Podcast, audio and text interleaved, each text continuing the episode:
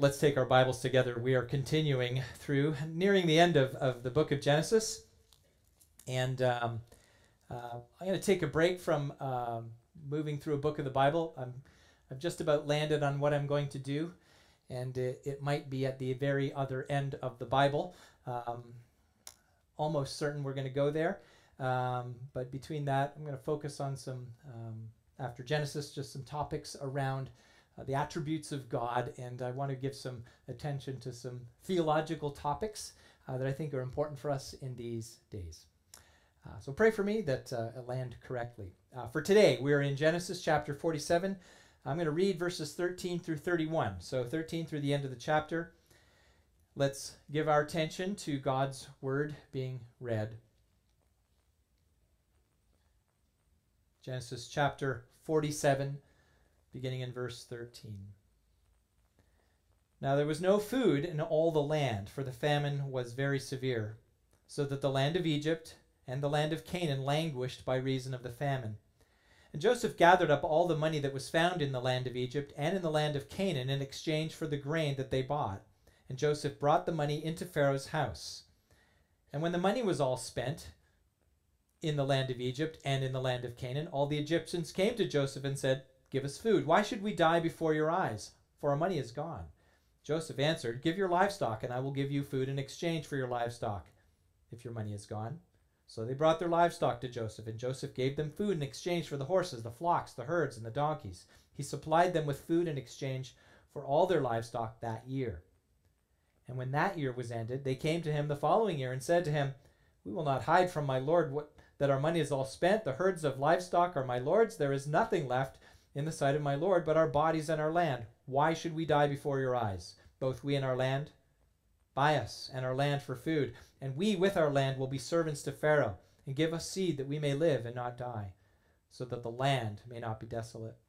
So Joseph bought all the land of Egypt for Pharaoh, for all the Egyptians sold their fields because the famine was severe on them. The land became Pharaoh's. As for the people, he made servants of them, from one end of Egypt to the other. Only the land of the priests he did not buy, for the priests had a fixed allowance from Pharaoh and lived on the allowance that Pharaoh gave them. Therefore they did not sell their land. Then Joseph said to the people, Behold, I have this day bought you and your land for Pharaoh. Now here is seed for you, and you shall sow the land. and harvests you shall give a fifth. And at the harvest you, you shall give a fifth to Pharaoh, and four fifths shall be your own, as seed for the field, and as food for yourselves and your households and as food for your little ones. And they said, You have saved our lives. May it please my Lord, we will be servants of Pharaoh. So Joseph made it a statute concerning the land of Egypt, and it stands to this day, that Pharaoh should have the fifth. The land of the priests alone did not become Pharaoh's.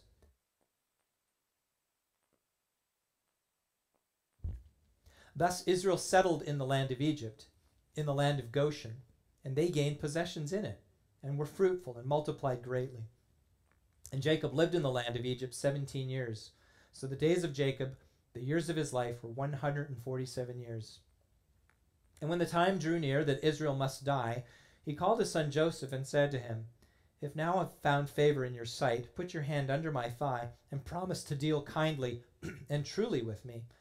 Do not bury me in Egypt, but let me lie with my fathers. Carry me out of Egypt and bury me in their burying place. He answered, I will. I will do as you have said. And he said, Swear to me. And he swore to him. Then Israel bowed himself upon the head of his bed. This is God's word. I invite you to pray with me as we ask for the Lord's help in this time.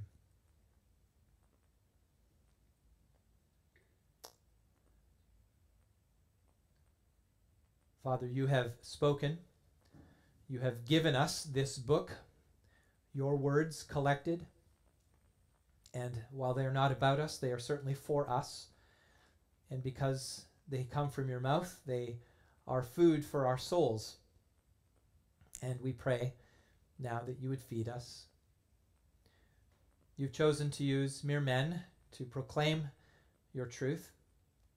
So, standing here, Father, I'm asking for a special measure of your grace to communicate effectively. Lord, that above and beyond my voice, your people would hear your voice. that it would change us, that it would move us, that it would uh, cause us to be grateful. Father, that it would open our eyes to see wonderful things. Lord, only you can do that by your Spirit, and we ask that you would. So, Father, give us all the attitude of mind and heart and, and the readiness to hear from you so that Christ himself would be exalted in this room and in, through our lives and in this church. And we ask it in his name. Amen. I know I've used this adage, and perhaps you have too. Uh, he can't see the forest for the trees. Now, if you've said that to someone, you're saying that person is so focused on the close-up details or the here and now that they've that they've missed the bigger picture. There's some bigger picture and you're not you're not seeing it. And the remedy, of course, to that is getting perspective. Getting perspective. Well, in the section of scripture, we've got a lot of details as we read through them of how Joseph wisely led Egypt through the famine. And of course, that worked for the benefit of Egypt, but also for the benefit of his father and of his brothers and that uh, nascent nation of Israel work for their benefit too. And these details, however, are only important for us in the light of the bigger picture. For the family of Jacob, they had moved from Canaan to escape the harsh effects of the famine and became well established in Egypt. But Egypt would not be their permanent home. God promised them Canaan. Now, Jacob, the patriarch here, he had the big picture and he kept perspective by keeping focused on the promise.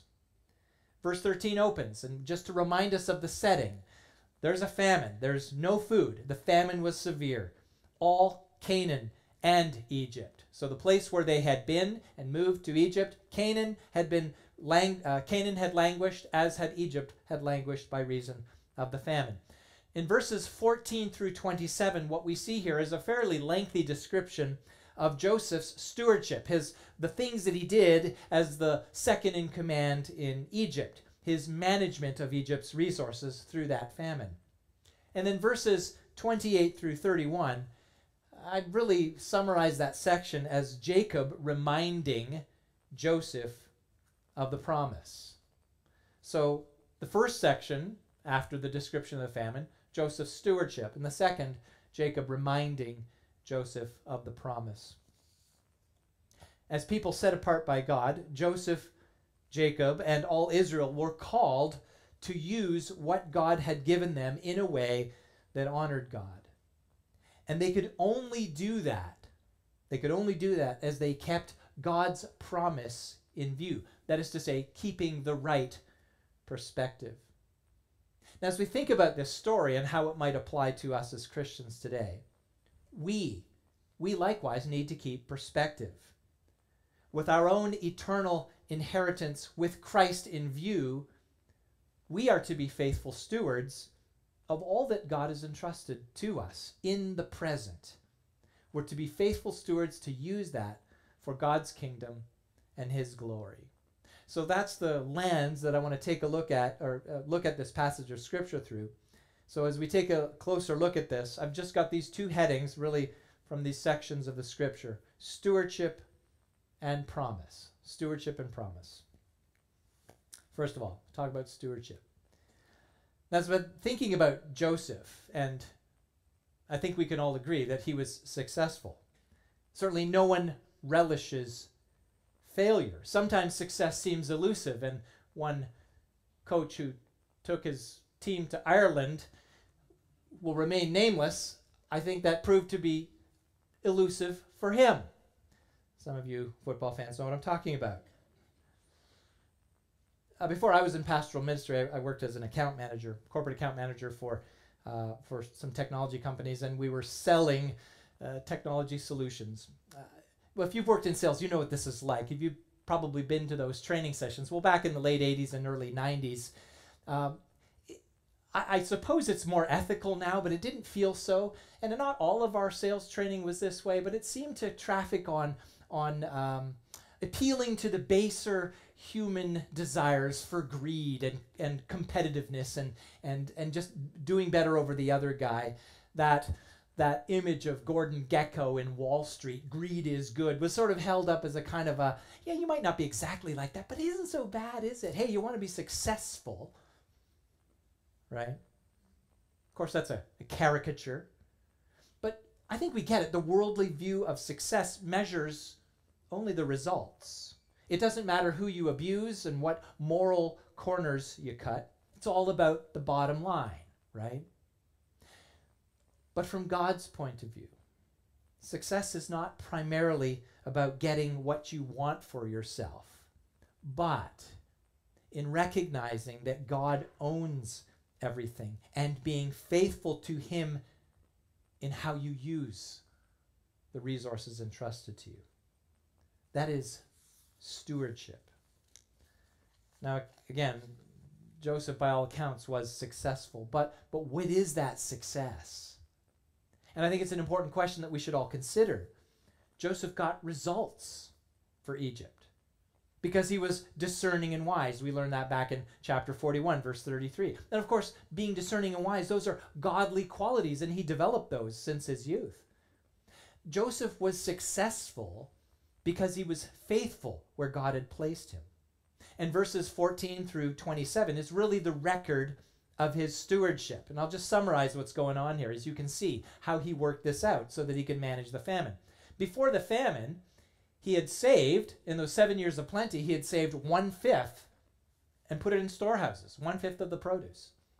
But here we are in verse 14. Joseph gathered up all the money that was found in the land of Egypt and the land of Canaan in exchange for the grain that they bought. He brought all the money into Pharaoh's house. Again, Joseph managed well through the prosperity, and now he is managing through the famine. Verse 15 The Egyptians spent all their money in grain, but he had grain to sell them, right? Otherwise, they would have starved. Then, when the money ran out, verse 17, the Egyptians traded all of their livestock for grain.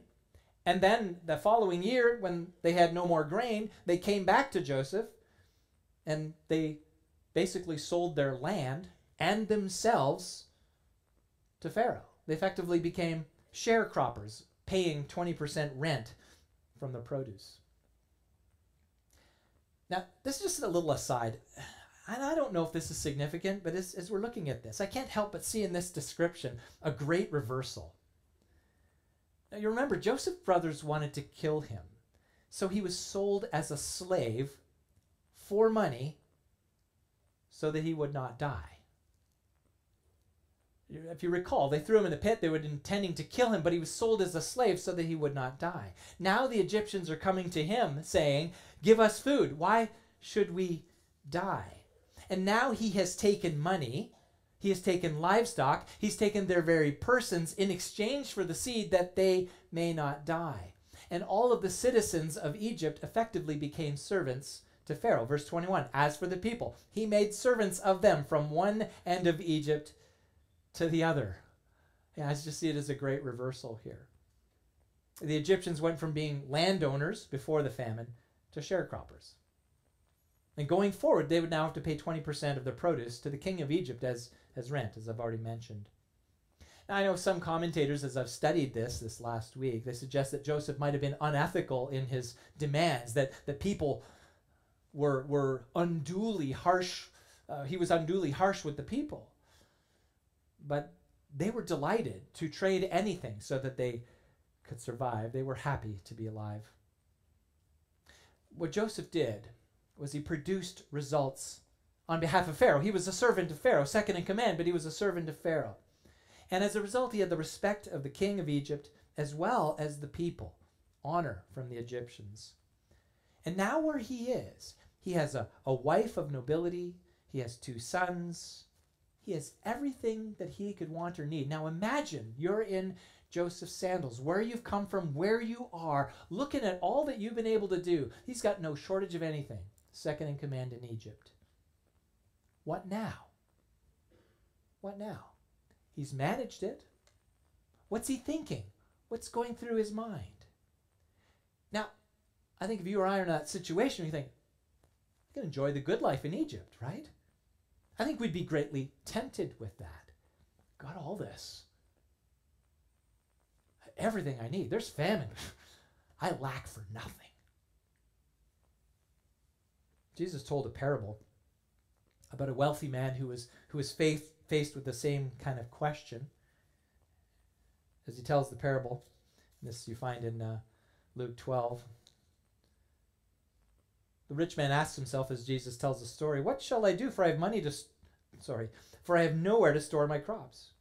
And he said, I'll, I'll, do this. I will tear down my barns and build larger ones, and there I will store all my grain and my goods. And I will say to my soul, Soul, you have abundance laid up for many years. Relax, eat, drink, be merry.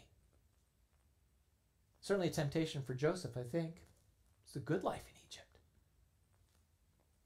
You know, Jesus said to that man, said that man in his parable was a fool. And God said to him, This night your soul is required of you you and the things you have prepared, whose will they be? So is the one who lays up treasure for himself is not rich toward God. Now, I, I touched on that because I, I see a contrast here. Unlike the rich fool, Joseph was successful because he was faithful. And because he was faithful, he stewarded that success for the sake of his fathers and brothers. You see, he never forgot while he, why he was in Egypt. You may recall, he told his brothers back in chapter 45 7 God sent me before you to preserve for you a remnant on earth. That was his purpose in being there. God sent me before you to preserve for you a remnant. That's what he was doing. Joseph was not taken to Egypt for his own enrichment. Joseph was not taken to Egypt for his own vindication. He was not there for anything but to serve God's purposes. And so, because of Joseph, Israel prospered in Egypt. Verse 27, we read through it, and I, I hope you didn't miss it. Thus, Israel, remember what's happened to the Egyptians? Traded everything just to survive. Verse 27, thus Israel settled in the land of Egypt, in the land of Goshen, and they gained possessions in it, and were fruitful and multiplied greatly. Fascinating contrast to me. The Egyptians sold all that he had to survive, and Israel gained possessions in Goshen. Well, what's your definition of success? Again, the world says it's all about results, the bottom line. But God says it's about faithfulness. So, what is the evidence of your faithfulness while you wait for your eternal inheritance? Do you, this is an important question, do you view yourself as an owner?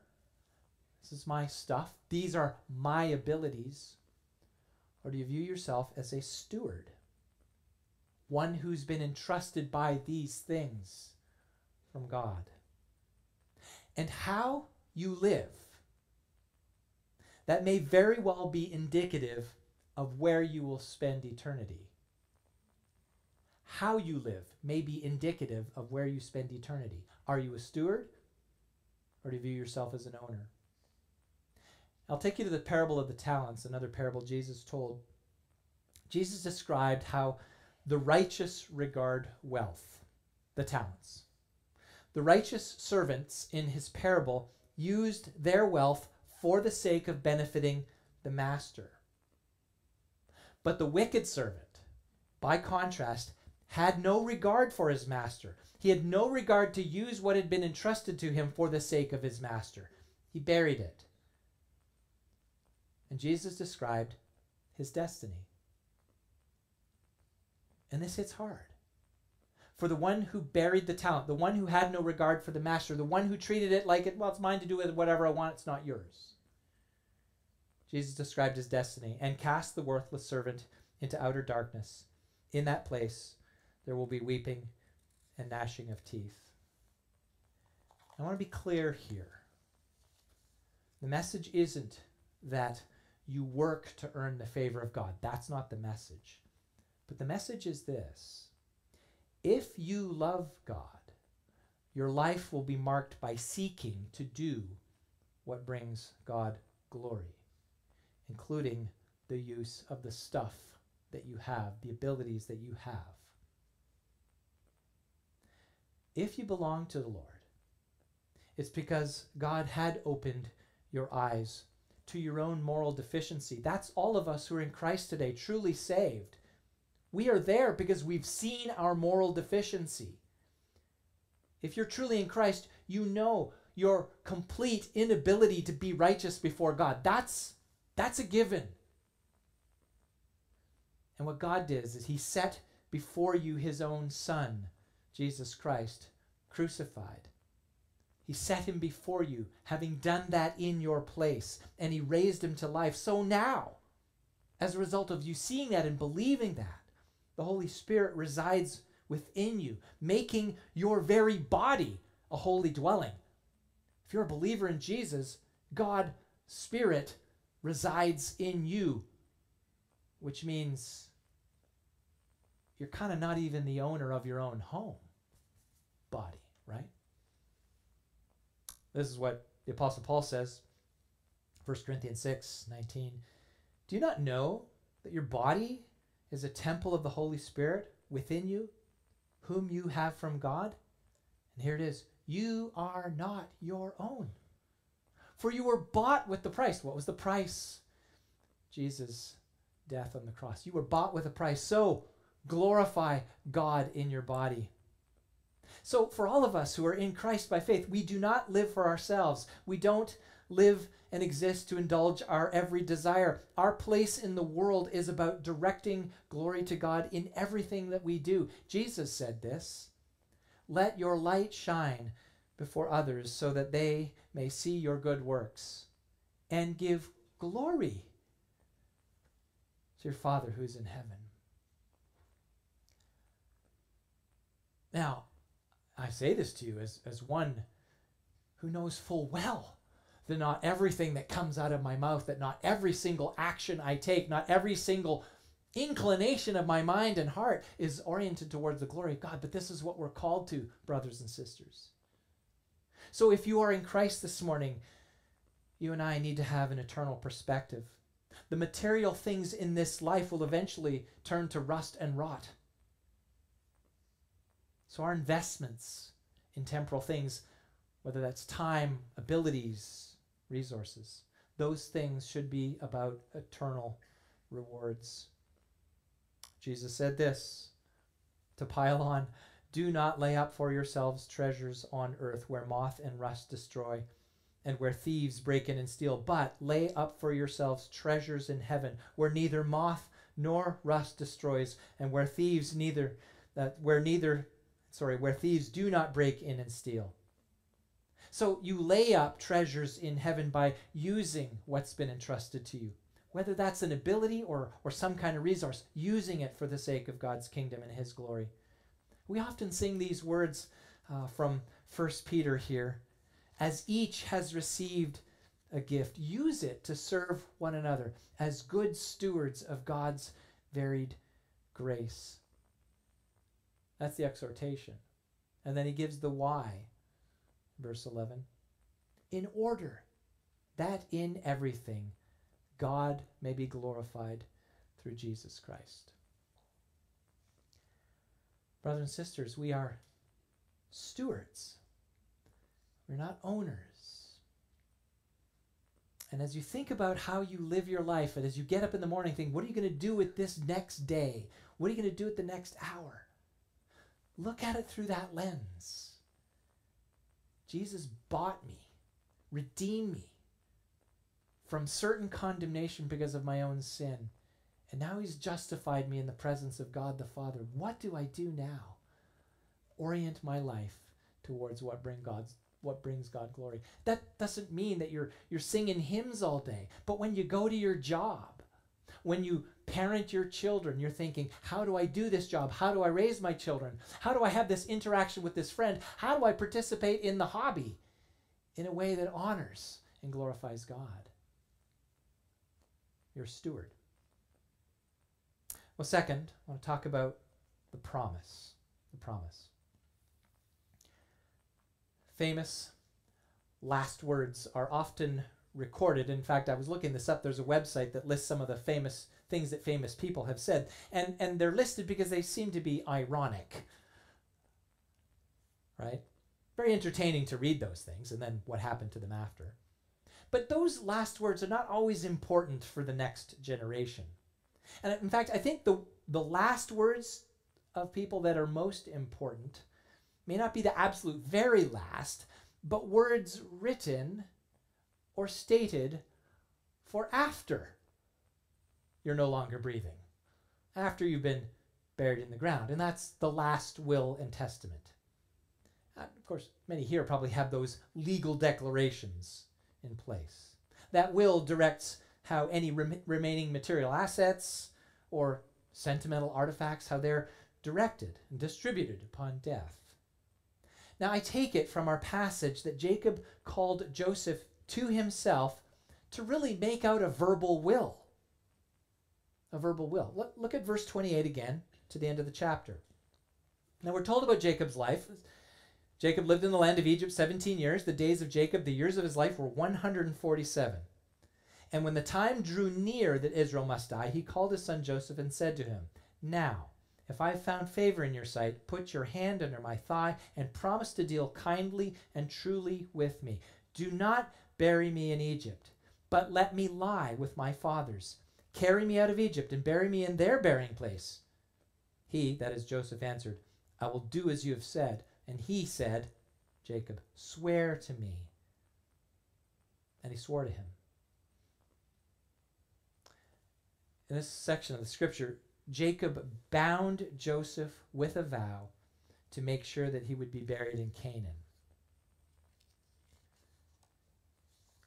Now, you might remember from earlier in Genesis the way this vow was transacted. The hand under the thigh, it was that same gesture that Abraham asked of his servant when he sent him to find a wife for Isaac. Now, this whole thing might seem odd to us. It certainly seems odd to me. Jewish commentators suggest that the hand under the thigh implies some sort of submission. So you're, you're sitting on the hand of the lesser. He is dependent Others suggest it's a kind of a, a, use, a euphemism for the hand under or near, and I won't be more explicit than this, the generative organs as an indication that the vow has something to do with offspring. Abraham got a wife for his son Isaac. It was about offspring. Well, whatever the precise meaning, what is clear to me is that the vow was vitally important, and it had to do with the future of Jacob's offspring.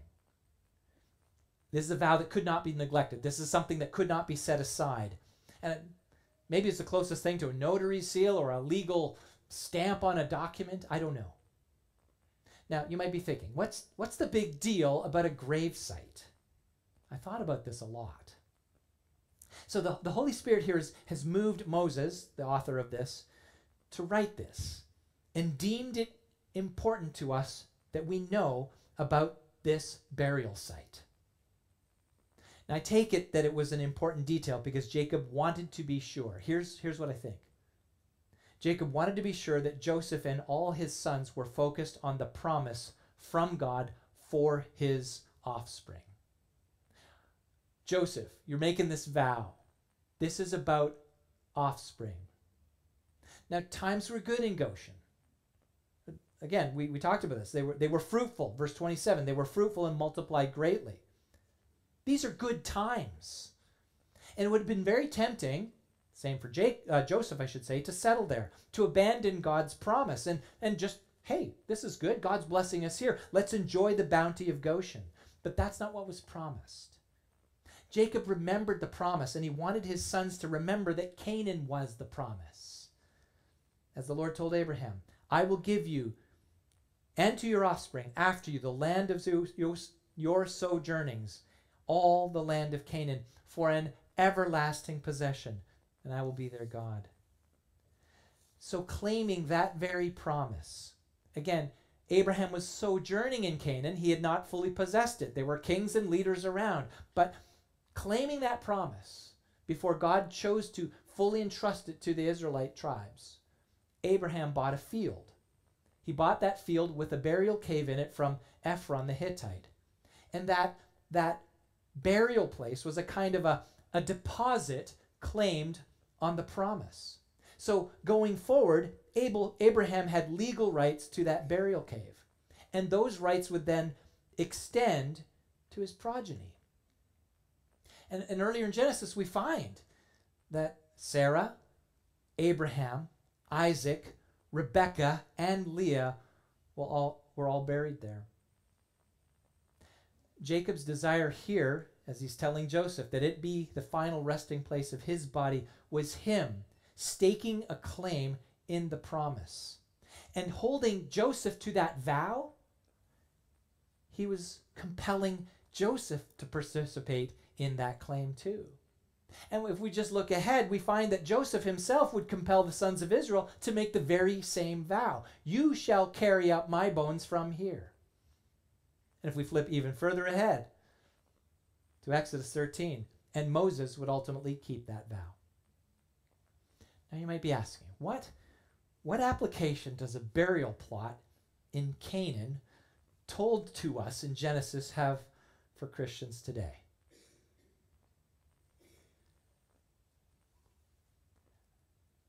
Like, like the Israelites and the promise of Canaan, but infinitely better. In Christ, we hold to the promise of an, of an eternal inheritance which is secured by Jesus Christ at his cross. So, with Jesus' body lifted high, with his arms stretched out on that wooden beam, he bridged that chasm between heaven and earth between the holy and the profane, between perfection and corruption. Jesus bore all the sin, all the corruption, all the defilement of all who would look to him in faith. And when he declared, It is finished, and breathed his last, God's demand of justice, his infinite demand of justice, was paid in full. And it was paid in full because that judgment fell on an infinitely pure sacrifice as a substitute. And so that once for all and forever sacrifice of atonement was accepted by God. And here's what we learn about that. Hebrews 9 Therefore, Christ is the mediator of a new covenant, so that those who are called may receive the promised eternal inheritance. Christ, in his death, he became the mediator of a new covenant, a new promise, so that those who are called, those who have trusted in him, may receive the promise eternal inheritance. And now, all of us who are in Christ, we wait for the appointed time when we'll cross that chasm of death and enter the eternal joy of Christ. Again, back to the reason What's the application? Well, brothers and sisters, what we have in the scriptures is the declaration of something that we don't yet fully possess. Yes, we have the word of God. We have the promise of Jesus when he said, In my Father's house are many rooms. If it were not so, would I have told you that I go to prepare a place for you? That's John 14, 2. But that land, that place, that house, that is beyond the horizon of death.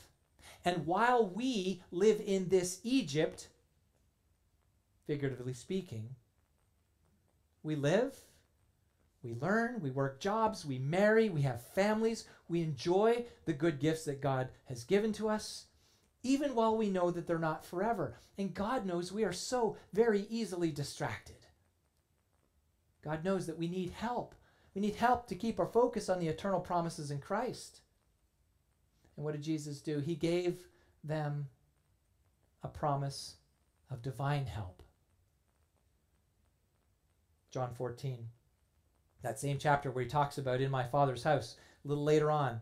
And I will ask the Father, and he will give you another helper to be with you forever, even the Spirit of truth, whom the world cannot receive because it neither sees him nor knows him. You know him, for he dwells with you and will be in you. The connection I'm making between the burial site in Canaan, which was the deposit on the promise, is the connection I'm making with the Holy Spirit and the promise of eternal an eternal inheritance in the kingdom of God. Ephesians 1, the Apostle Paul explains that we have it, obtained this eternal inheritance in Christ. And he explains then what happens to us since believing. Ephesians 1 13. In whom, in him, you also, when you heard the word of truth, the gospel of your salvation, and believed in him, were sealed with the promised Holy Spirit. And here's the wording who is the guarantee of our inheritance until we acquire possession of it. The Holy Spirit is the guarantee of our inheritance until, that's future, until we acquire possession of it. So, two things from this. We have this assurance of an eternal inheritance in Christ. And the Holy Spirit resides in each of us to compel us towards receiving that inheritance. But like Jacob telling Joseph to bury him in Canaan as a token or a deposit on the inheritance, we must be proactive in ensuring that the Holy Spirit is guiding us. Now, we don't control the Holy Spirit, but, but follow me in this you first have to decide what's not going to control you. You have to decide what's not going to control you. I'll take you to Ephesians 5. I know I'm bouncing through a lot of scriptures here. Ephesians 5:17. And do not get drunk with wine, for that is debauchery, but be filled with the Spirit. And then he says, addressing one another in psalms and hymns and spiritual songs, singing and making melody to the Lord with your heart. So, exhortation here don't be controlled by liquid spirits or drugs that leads to the loss of self control, which leads to yet more sin. Rather, be controlled by the Holy Spirit. The Holy Spirit only leads you to what is good, what is true, and what is beautiful. And then, and then commit yourself to the assembly of God's people. That's the church, where your affections can be stirred up by psalms and, and gospel hymns and, and music sung and, and played by Christian brothers and sisters that stoke your joy and your anticipation of the very promise that we're going to receive in full when we're united with Christ bodily in the new kingdom, the new heavens and new earth. Anyway, back to Paul's exhortation. And I think this is a question. If you've read that passage of Scripture, but be filled with the Holy Spirit, how can you be filled with the Holy Spirit? and I think this, this has long perplexed Christians. It certainly has me. If we have the Spirit, as Jesus said, He promised, how do you fill up with what you already have? Have you ever thought that? Okay, I've had the Spirit, but so how do we fill up with what I already have? I would say this it's about yielding. It's about giving priority to the Spirit's leading and not listening to our fleshly cravings or, or the temptations from, from the corrupted world system. Now, that only answers part of the question. How do you yield to the Spirit? Christians have asked this. How do we yield to the Spirit? Well, there's certainly voices and inclinations in each of us, right? But those cannot always be trusted. In fact, even our consciences can be wrong. They, they can be overly restrictive because of past religious cultural influences. But more often, I would say, those consciences may be overly permissive because we've pushed the boundary so often in the past. We have no longer have a well developed biblical moral compass. So, so I would say this that the inner voice may not be the Spirit of God. But the way you fill up with the Spirit, the way that you are controlled by the Holy Spirit is by hearing His voice. And the voice of the Holy Spirit is not first inside you, Rather, it is infallibly crystal clear in the scriptures. As it says in 2 Peter 1:21, the Bible was written by men, but those men spoke from God as they were carried along by the Holy Spirit.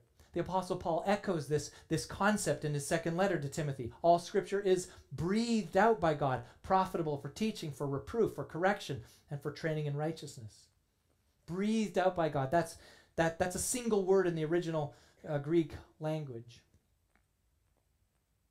Theopneustos, if you want what that word is. Theo meaning God. And you recognize some of these particles, right? Pneustos, like pneuma, air, you know, a pneumatic system. Pneustos is breathed out. And if, if you don't know this, the, the, the New Testament Greek word for spirit is pneuma, pneuma. Same word for breath and wind. So, so what this means in a practical sense is that if you want to be filled with the Holy Spirit, if you want the indwelling Spirit to be in control of you, you've got to listen to His voice in the Scriptures. That's where you're going to hear the voice of God.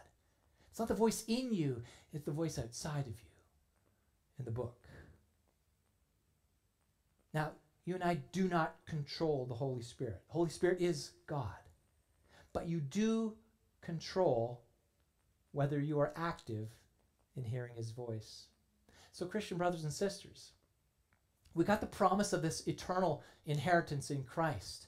Between now and the possession of it, we have the Holy Spirit as a deposit. And what he does is he drives us to listen to the very voice of God so that we live in such a way as that we actually look like people who care about that promise. When I meet with um, prospective employees, there's a, line in our in our our, our employment um, agreement where we talk about the work of the Holy Spirit. And, and what I often say is that I'm pretty sure of this. I would have I would, and I think this is true for you too. I don't think we'd have the least inclination whatsoever to do what is good and righteous and pure apart from the Holy Spirit. I'm pretty sure without the Holy Spirit, I would just do whatever pleased the flesh. But when the Spirit residing within hears the book, and I hear the book, and that's interpreted to my soul, I'm thinking, that's true. That's what I need to do.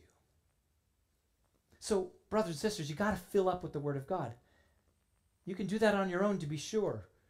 But I think it's most powerfully active in a setting like this when, when we're gathered together in the assembly. That's in fact why the early Christians gathered. They devoted themselves, we're told in Acts 2.42, to the apostles' teaching. That's the word of God, the scriptures. They devoted themselves to the, to the breaking of bread. That's the Lord's table celebration. Jesus commanded that. They devoted themselves to fellowship. And I would say this that fellowship is a kind of catalyst for the, for the word to stick in our lives. And the prayers, the collective response to God's calls and commands.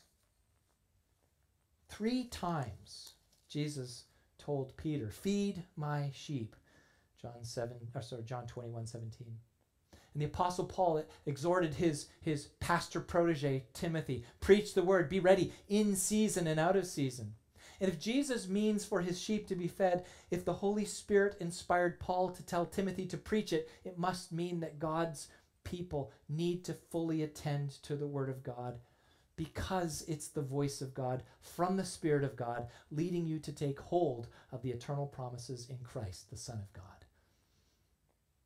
The Holy Spirit each of us have as a deposit guaranteeing our inheritance, compelling us.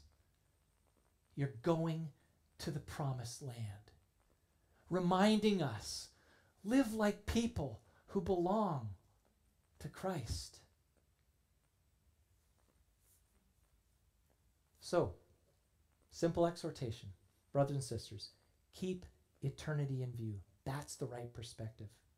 And you do that, as we declared together earlier, you do that by looking to Jesus, the founder and perfecter of our faith. And let the, the eternal perspective inform the way that you live today, stewarding all that you are and all that you have for the glory of God and his kingdom come. Let's pray. God, we are grateful that you are